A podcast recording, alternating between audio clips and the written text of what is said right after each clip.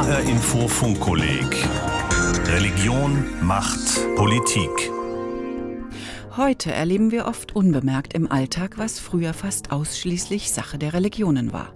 Beim geheiligten Fußball, beim ekstatischen Feiern in Musikclubs, beim Extremsport, durch die richtige Ernährung und sogar im Urlaub. In Funkkolleg Folge 6 Ersatzreligionen Fußballgott und vegane Erlösung beschreibt Klaus Hofmeister die neuen Rituale, aber auch die Suche nach Heilung, Erlösung, Gemeinschaft und die Sehnsucht nach Glauben. Samstagnachmittag in Deutschland. Die Kirchen läuten den Sonntag ein, rufen die Menschen auf, die Arbeit ruhen zu lassen und den ersten Tag der Woche durch Gottesdienst und Gebet zu heiligen. In der Frankfurter Commerzbank Arena werden die Glocken übertönt von einem Gottesdienst anderer Art. Hier, wie überall in den Stadien der Republik, heiligen Hunderttausende Fußballfans den Samstag und Sonntag auf eigene Weise. Oft von festgelegten Treffpunkten wie dem Frankfurter Gleisdreieck aus pilgern sie ins Stadion. Mit den Kutten, Schals und Fahnen ihrer Mannschaft bekunden sie ihre fußballerische Konfession und geben das Bild einer großen, in Erwartung und Vorfreude vibrierenden Prozession. Tom Leichum, Fan und Dauerkartenbesitzer bei der Eintracht. Also ich kann mich entsinnen, als ich das erste Mal am Gleisdreieck war, da sagte jemand zu mir, also Tom, pass mal auf hier, du findest hier alles vom Banker bis zum Hartz-IV-Empfänger. Beim Fußball sind wir auch zunächst mal alle gleich. Also die Zugangsschranken sind relativ niedrig. Die so Kutten oder die so eine bestimmte Kleidung, gleiche Sprache und äh, gleiche Themen. Das hat was unheimlich Gemeinschaftsstiftendes. Sie sind eingetaucht in eine außeralltägliche Gemeinschaft, in der für ein paar Stunden andere Gesetze gelten. Der evangelische Pfarrer Eugen Eckert ist Fußballfan und zugleich Stadionseelsorger in der Frankfurter Commerzbank Arena.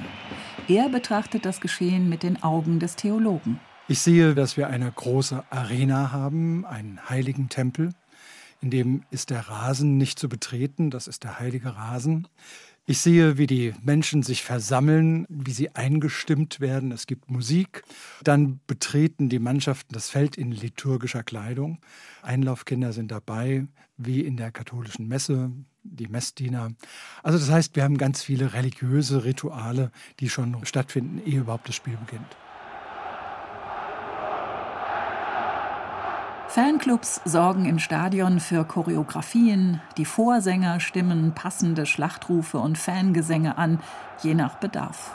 Matthias Thoma, Geschäftsführer beim Eintracht Museum. Es gibt Wechselgesänge. Einer fängt einen Gesang an, die Gemeinde antwortet mit dem Gesang ich will gar nicht an die Pokalübergabe denken in Berlin, wenn der Pokal hochgehalten wird. Das hat man in der Kirche auch. Es gibt Reliquien. Wenn jemand ein Tor schießt, dann schmeißt der Spieler das Trikot ins Publikum. Die Fans zerren da dran und nehmen sich ihr kleines Stück vom Trikot mit. Wenn ein Riesensieg ist, wird ein Stück vom Rasen mitgenommen und wird im Balkon eingepflanzt. Also Reliquien im Fußballstadion gibt es eine Menge.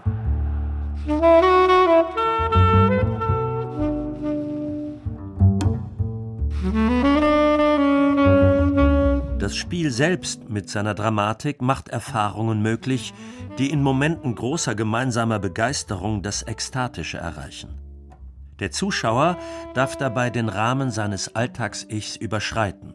Er transzendiert sich, wie Theologen sagen. Im Spiel werden Wunder möglich. Wenn der Underdog den vermeintlichen Favoriten schlägt, kann man die biblische Geschichte von David und Goliath unmittelbar nacherleben. Es entstehen Situationen, sagt der Kölner Religionsphilosoph Hans-Joachim Höhn, die sich in apokalyptischen Weltbildern finden. In letzter Minute kann noch die Rettung geschehen. Am letzten Spieltag kann äh, die Meisterschaft noch errungen werden, kann der Abstieg vermieden werden. Es läuft alles auf einen Entscheidungsmoment zu. Dabei zu sein ist die Einladung zu ekstatischen Erfahrungen, aber eben auch die Erfahrung tiefer Niedergeschlagenheit, die Erfahrung einer tiefen Niederlage ist da auch möglich. Insofern werden hier Erlösungserfahrungen, aber auch die Erfahrung des Verfluchtseins, des Banns, des Unheils gemacht. Das Wort Fan, genauso wie das Wort Fanatiker, kommt von dem lateinischen Wort fanum. Es bedeutet heiliger Bezirk, Sakralbereich. Wenn das Stadion der Fußballtempel ist, mit einem heiligen Rasen als Sakralbereich, dann ist der Begriff Fan nur konsequent, insofern dieser leidenschaftlich bezogen ist auf das Geschehen an dem heiligen Ort. Stadionseelsorger Eugen Eckert gesteht zu, dass sich die Fans mit ihren Ritualen allwöchentlich eine Art Weiheraum schaffen, in dem sie dann Fußballgötter verehren oder andere zum Teufel wünschen. Insofern ist für Fans Fußball keine profane Sache. Der Reformator Martin Luther hat es in einem knappen Wort einmal so gesagt Woran dein Herz hängt, das ist dein Gott. Aber ist Fußball wirklich Religion? In jedem Fall hat der Fußball kultische Formen. Also eine Gruppe feiert gemeinsam und nähert sich dem Heiligen, hat Rituale, die sie verbinden. Also der Fußball hat in jedem Fall religiöse Züge. Aber er beantwortet natürlich nicht die großen existenziellen Fragen. Woher komme ich? Wo gehe ich hin? Was hält mich im Leben und Sterben? Der Fußball kann auch keine Schuld vergeben. Insofern letztlich ist in meinen Augen der Fußball keine Religion. Wenn Religionswissenschaftler dennoch davon sprechen, dass Fußball eine Religion sei oder ein Religionsersatz, verwenden sie einen sogenannten funktionalen Religionsbegriff. Es interessiert sie also nicht, ob es im Fußball eine konkrete Gottesvorstellung gibt, sondern sie schauen auf die religiösen Funktionen, die der Fußball für eine Gruppe von Menschen übernimmt. Sie fragen, ob dieser Sport funktionale Äquivalente zur Religion aufweist, ob also Funktionen erfüllt werden, die traditionell von Religionen übernommen werden, etwa die intensive Gemeinschaftserfahrung, die rituell gestaltete, wiederkehrende Unterbrechung des Alltags. Ein Fußballspiel oder ein Boxkampf wird zu einer solchen heiligen Zeit an einem heiligen Ort ein außeralltägliches Erlebnis mit ekstatischen Momenten. Schaut man mit dieser Brille in die gesellschaftliche Realität, gibt es noch mehr zu entdecken. Wenn ich in eine Diskothek gehe oder in einen Club und den DJ am Pult erlebe, der gleichsam die Kanzel besetzt, der dann auch eine Lightshow startet, die auch eine entsprechende äh, Atmosphäre erzeugt, wo ich dann Erfahrungen des Ekstatischen machen kann. Und wenn mich die Kraft verlässt, nehme ich eine Ecstasy und dann geht es eben auch weiter. Also das sind Muster, die in unterschiedlichen Formen Atmosphäre erzeugen oder eine Sphäre erzeugen, in der der Einbruch des anderen, eine, vielleicht sogar auch eine Verzauberung, eine Veränderung meiner Umwelt, meiner Umgebung stattfindet und der ich dann auch mich selber als ein anderer erleben und wahrnehmen kann. Wer in einem Club Ekstase und die Verzauberung seiner selbst sucht, dem wird anders als in einer Religion kein Credo abverlangt und keine Zugehörigkeit abgefordert. Außer der Markierung auf der Haut beim Eintreten gibt es keine weiteren Verbindlichkeiten, betont der Kölner Philosoph Hans-Joachim Höhn. Während Religionen dazu neigen, das Außeralltägliche, die Erfahrung des Heiligen dogmatisch zu fassen, überlassen die säkularen Veranstalter die Deutung des Erlebten den Gästen selbst. Clubs ermöglichen religiöse Erfahrungen und belästigen die Besucher, anders als Kirchen, nicht mit Deutungen des Erlebten. Das sei ein Bestandteil ihres Erfolges, meint Hans-Joachim Höhn. Auf einer Brücke 150 Meter über dem Talboden steht eine junge Frau. Erst zögernd, angstvoll, dann überwindet sie sich und stürzt sich in den Abgrund, nur an einem Bungee-Seil befestigt. Ihr Schrei ist zunächst von blanker Panik gefärbt. Bald folgt aus der Tiefe stolzer Jubel.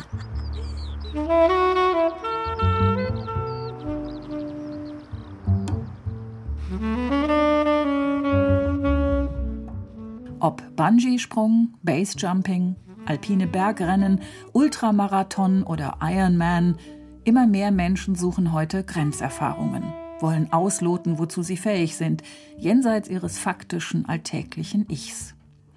Die Frage, was ist mein wahres Ich? Was sind meine wirklichen Möglichkeiten? ist für den Religionsphilosophen Höhn eine quasi religiöse Grundfrage. Wo es darum geht, eben genau herauszufinden, wozu bin ich in der Lage, was kann ich noch, was habe ich bisher noch nicht realisiert, was in mir steckt, welche Grenzen kann ich überwinden, welche Grenzen kann ich fallen lassen, wie kann ich über mich hinausgehen und etwas erreichen, was vielleicht so bisher gar nicht gewagt hätte oder mir gar nicht zugetraut hätte. Das wäre auch nochmal so ein Feld, wo man Entgrenzungserfahrungen, Transzendenzerfahrungen machen kann, die jetzt nicht mehr unmittelbar im Bereich des Religiösen erfüllt werden.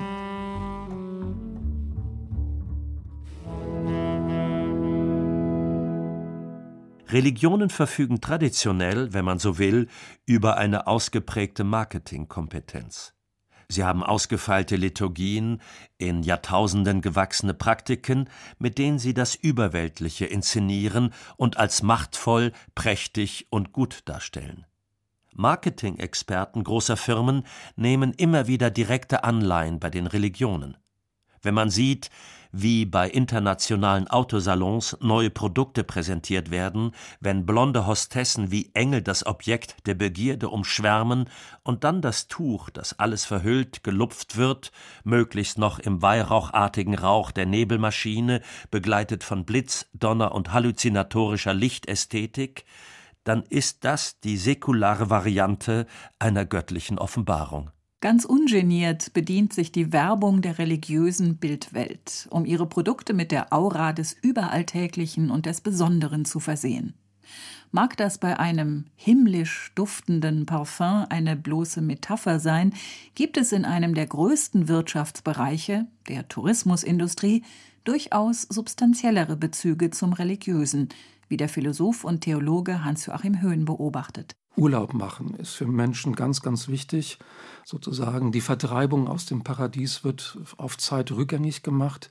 Ich buche all-inclusive und genieße paradiesischen Service, mache mir für eine Woche oder zwei keine Sorgen und genieße all das, was mir gleichsam zufällt. Ich hole mir ein Stück Himmel auf die Erde.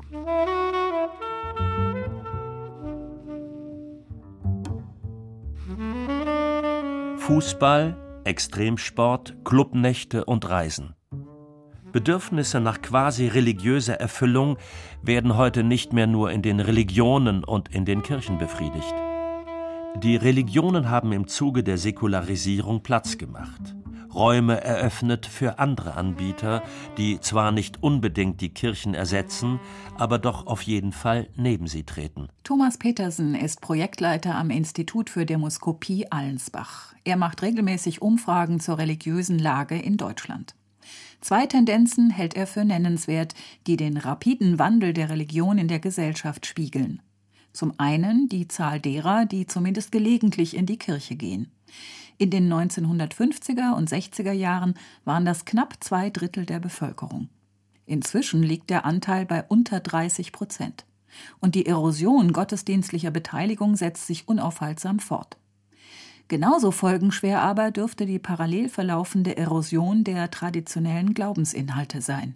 Dass Jesus Christus der Sohn Gottes ist, das glaubt 1986 noch 56 Prozent. Heute sind es noch 41 Prozent. Dass Gott die Welt erschaffen hat, Rückgang von 47 auf 33 Prozent. Also da sieht man, dass der Glaube auch gleichsam von innen ausgehöhlt wird. Das heißt, Leute sind durchaus noch Mitglied der Kirche, gehen vielleicht Weihnachten auch hin, aber eigentlich glauben sie an die Hauptsache schon nicht mehr. Das heißt allerdings nicht, dass damit der Glaube insgesamt schwindet. Thomas Petersen vom Institut Allensbach beobachtet, dass der Glaube in einigen Bereichen im gleichen Zeitraum sogar zugenommen hat. Beispielsweise der Glaube an Wunder ist von 33 auf 51 Prozent gestiegen. Der Glaube an Engel hat zugenommen. Diese Vorstellung, dass es irgendein höheres Wesen gibt, irgendeine überirdische Macht, ist stabil geblieben. Also das heißt, Glaube, wenn man es etwas weiter fasst als Begriff, ist nicht weniger geworden, es ist nur das spezifisch Christliche schwächer. Wunderglaube, Engelglaube erleben trotz Säkularisierung einen Aufschwung. Für diese Bedürfnisse bietet vor allem die Esoterik ein wachsendes Angebot. Anders als noch vor 30 Jahren wird Esoterik heute weithin akzeptiert, beobachten Experten. Im Büro steht der Heilstein selbstverständlich neben dem Computer. Menschen befragen Horoskope, um den richtigen Partner zu finden. Wie umfangreich das Angebot ist, zeigt sich auf den regelmäßigen Esoterikmessen in großen deutschen Städten. Die Angebote zur Sinnfindung und zur Lebens- und Krisenbewältigung sind bunt und umfangreich. Esoterik ist ein Geschäft. Manche verdienen mit fragwürdigen Essenzen und vollmundig beworbenen Dienstleistungen viel Geld. Mit Religion Geld zu verdienen, ist allerdings nicht die Erfindung der Esoterikbranche. Schon das Ablasswesen des Mittelalters, gegen das Luther aufbegehrte, als man sich Seelenheil gegen Geld kaufen konnte, funktionierte nach den Regeln des Kapitalismus. Heute erscheint vielen der Kapitalismus selbst als die zentrale Ersatzreligion. Der Philosoph Hans-Joachim Höhn von der Universität Köln glaubt, dass nicht der Kapitalismus religiös aufgeladen ist, wohl aber sein Leitmedium, das Geld. Denn es ist gekoppelt mit einem anderen Versprechen der Moderne, dem Freiheitsversprechen. Wenn du genug Geld hast, kommst du überall hin, kannst du überall alles leisten, was du möchtest. Geld verspricht Wunscherfüllung, Geld verspricht auch Zukunftssicherung. Ich bin je freier, je mehr Optionen ich habe. Und dafür brauche ich ein Äquivalent, ein Tauschmedium und dafür ist das Geld in wunderbarer Weise geeignet. Freiheit und Zukunftssicherung. Zwei zentrale Versprechen, die traditionell in der Zuständigkeit der Religion lagen und die heute auf das Geld übertragen werden. Vorbei die Zeit der großen Religionsstreitigkeiten. Heute sorgen Fragen der richtigen Ernährung für erbitterte Auseinandersetzungen über den richtigen Weg zum Heil. Die Konflikte zwischen Fleischessern und Vegetariern, zwischen Veganern und Frutariern, Rohköstlern und Ovo-Lacto-Vegetariern nehmen manchmal den Charakter von Glaubenskriegen an. Für den Fuldaer Professor für Ernährungspsychologie Christoph Klotter steht die Ernährung als Religionsersatz aktuell an erster Stelle. Vor 400 Jahren konnte sich niemand vorstellen, nicht an Gott zu glauben. Und heute kann sich niemand vorstellen, an Gott zu glauben. Ein bisschen überspitzt formuliert. Aber die Menschen sind trotzdem sozusagen sehnsüchtig nach Religion, nach Ersatzreligionen. Und im 20. Jahrhundert waren das die politischen Utopien. Der Sozialismus ist ja sozusagen nach Karl Marx ist ja klar ein Religionsersatz. Diese Utopie ist im 20. Jahrhundert katastrophal gescheitert, hat immer in Massenblutbädern geendet. Und deshalb haben sozusagen die Utopien Attraktivität verloren. Und anstelle dessen gibt es jetzt ein körpernahes Erlösungswissen, zumal bestehend darin, wie die 68er geglaubt haben, sich über die Sexualität zu befreien und anderer Menschen zu werden. Und da das nicht funktioniert hat, hoffen wir das heute über das Essen machen zu können. Heute ist sozusagen Essen der Platz der Erlösung geworden, körpernahes Erlösungswissen, so würde ich das formulieren. Erlösung von Krankheit und von der Schwerkraft des Fleischlichen durch die richtige Ernährung. Diese Tendenz berührt sich mit der großen Bedeutung der Gesundheit, die für den Kölner Philosophen Hans-Joachim Höhn ebenfalls zu einem Religiosum geworden ist. Heil und Heilung waren lange gedoppelt, bildeten ein Tandem. Da hat es eine gewisse Dissoziierung gegeben. Kein Arzt schickt mehr seinen Patienten auf einen Pilgerweg zum Grab eines Heiligen, um dort eine Reliquie zu berühren und anschließend an Leib und Seele zu gesunden. Das ist auseinandergetreten. Aber unter der Hand hat es zu einer Aufwertung von Gesundheit als einem Religiosum gegeben, sodass sie in der Prioritätenskala ganz oben angesetzt wird sozusagen auch für Gesundheit viel geopfert wird, viel investiert wird, Vorsorge getrieben wird und hier eine ganze Reihe von Vollzügen, von Praktiken, die bisher auf dem Feld der Religionen zu beobachten waren, sich jetzt nun wiederfinden im Bereich Wellness, Gesundheit, Vorsorge, so der Gedanke des Verschontwerdens von allem Übel, der hat stark Platz gegriffen im Bereich ähm, des medizinischen, des therapeutischen, des Gesundheitssektors. Die richtige, die gesunde Ernährung ist ein Bestandteil dieses Bemühens, von Krankheit und zivilisatorischem Übel möglichst gut verschont zu bleiben. Der Ernährungspsychologe Christoph Klotter beobachtet zudem eine starke Moralisierung der Ernährung. Ernährungsbewusste Menschen sprechen von gutem und bösem Gemüse, von guten und bösen Kohlehydraten. Die Moralisierung ist Teil dieser ersatzreligiösen Dimension, sagt Professor Christoph Klotter. Die religiöse Dimension ist unbewusst. Das ganze Abendland ist bestimmt von der Tugend der Mäßigung. Und im Augenblick, wo sozusagen der Sündenbegriff der christlichen Kirche nicht mehr vorhanden ist, hat sich sozusagen dann die Religion säkularisiert, verweltlicht und lebt in der DGE fort, Deutsche Gesellschaft für Ernährung. Und ich sage, das darfst du essen, das darfst du nicht essen. Da die Kirchen, wie gesagt, einen Einfluss verloren haben, müssen sozusagen andere Instanzen moralische Grundsätze aufrechterhalten. Und der Sündenbegriff lebt dann über das Essen fort dann sage ich, habe gestern gesündigt, weil ich gestern Latte Macchiato getrunken habe. Wortwörtliches Zitat einer Studentin, die das ganz ernst gemeint hat. Die Moralisierung des Essens geht aus der Sicht von Christoph Klotter einher mit einer Dämonisierung bestimmter Produkte, zum Beispiel des Zuckers. Wir dämonisieren den Zucker auf der empirischen Grundlage überhaupt nicht zu rechtfertigen. Wir können nie mehr sagen, dass Zucker übergewichtig macht und Übergewicht dann zu Diabetes und dann der frühe Tod folgt. Das sind sozusagen alles Dinge, die wir empirisch durch Studien nicht beweisen können. Trotzdem dämonisieren wir, damit wir ein Feind, das Böse, den Teufel haben. Wir können auf den Teufel nicht verzichten. Gut und Böse. Klare Feindbilder sind für gesellschaftliche Gruppen ungemein entlastend. Mit der Zugehörigkeit zu bestimmten Ernährungsstilen definieren sich auch Lebensstile, bilden sich bestimmte soziale Milieus, die teils fast religiös-missionarische Tendenzen entwickeln. Es ist unglaublich interessant, dass heutzutage über bestimmte Essensstile nicht nur der Lebensstil repräsentiert wird, sondern in Missionarsstellung in Anführungszeichen gegangen wird und versucht wird, andere zu überzeugen. Heute versucht sozusagen jede Ernährungssekte in Anführungszeichen versucht, andere Menschen zu überzeugen von der eigenen Ernährungsweise. Wörtliches Zitat einer Veganerin, die hat gesagt, Fleisch essen ist wie Kinderpornografie. So wird dann der andere diabolisiert und es wird versucht, sozusagen aus der eigenen Ernährungsweise eine Mission zu machen. Dem Fuldaer Ernährungspsychologen Christoph Klotter geht es um die auffälligen Randerscheinungen, die mit der Moralisierung und dem unbewussten Wunsch nach Erlösung durch Ernährung einhergehen. Er würde nicht bezweifeln, dass bewusste Ernährung und nachhaltige Lebensmittelproduktion gute und wichtige Werte sind. Letztlich aber fürchtet er den gesellschaftlichen Verlust der Genussfähigkeit. Die Säkularisierung unserer Gesellschaft schreitet voran. Interessant ist zugleich, dass religiöse Funktionen zunehmend von anderen Lebensbereichen übernommen werden. Versatzstücke der Religion überleben, und sei es auch nur in der Werbung oder in der Inszenierung von Produkten, bei der Ernährung oder im Fußball und der Esoterik.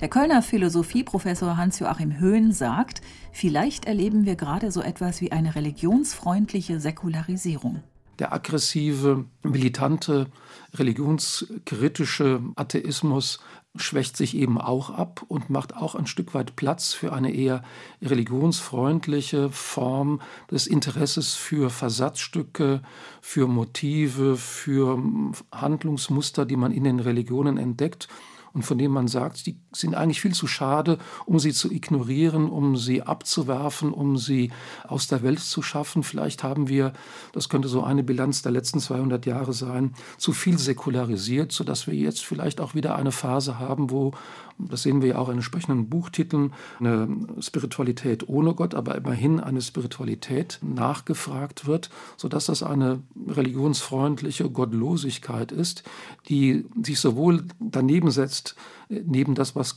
klassische religiöse Traditionen sind, aber auch daneben setzt zu dem, was bisher eine sehr harsche und eine sehr rigide Religionskritik gewesen ist. Hans-Joachim Höhn findet, es sei zu früh, um zu beurteilen, wie nachhaltig dieser Trend ist, ob er ein mögliches Ende von expliziter Religion nur hinausschiebt. Es kann sein, dass Religionen auch im Grunde so originell gar nicht sind oder ein Monopol oder eine Alleinzuständigkeit haben, was die Kultivierung und Stilisierung dieser Wünsche, Sehnsüchte und Bedürfnisse angeht und äh, selber so etwas sind wie so ein Schwamm, der einiges aufgesogen hat und jetzt auf säkularen Druck hin das auch wieder abgeben muss, sodass religiöses Treibgut dann in den anderen Bereichen wieder andockt, aufgegriffen wird und dort umgesetzt wird. Das muss im Bereich der Medien, der Ökonomie, der Politik oder des Sportes nicht ein bewusstes Covern oder Abkupfern religiöser Muster sein, sondern eher eine analoge Form der Stilisierung flottierender, bisher unbefriedigter anthropologischer Grundbedürfnisse.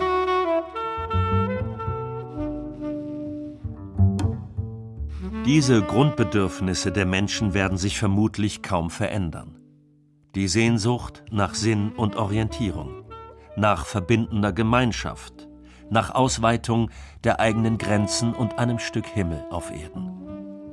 Ob nun die Religionen darauf ihre Antworten geben oder es sich herausstellt, dass andere Instanzen das genauso gut oder besser können, oder ob vielleicht sogar die Religion eines Tages ganz von einem ebenso effektiven Religionsersatz abgelöst wird, bleibt vorerst offen.